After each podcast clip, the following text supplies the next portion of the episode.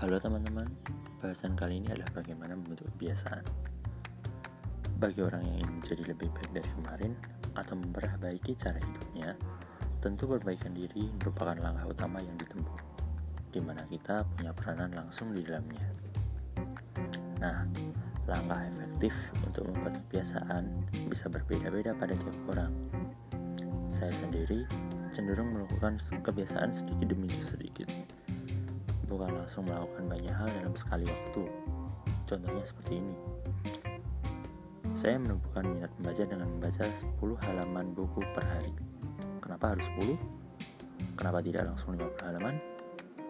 Karena untuk orang yang tidak memiliki minat baca yang tinggi, saya harus melakukan hal yang paling mudah terlebih dahulu. Kalau saya langsung kejar satu hari 50 halaman, bisa-bisa kewalahan karena belum terbiasa, dan akhirnya kebiasaan tidak jadi terbentuk.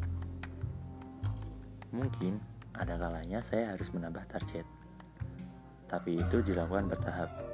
Misalnya seminggu kemudian, seperti untuk minggu depan saya tambahi 5 sehingga target membaca perharinya menjadi 15 halaman hingga nanti akan terbentuk 50 halaman per hari atau bahkan bisa lebih. Begitulah sederhananya membentuk kebiasaan. Namun, yang terpenting sebelum membentuk kebiasaan adalah bagaimana kita menikmati tiap kegiatan tanpa terasa terpaksa. Begitulah untuk podcast untuk hari ini. Terima kasih telah mendengarkan.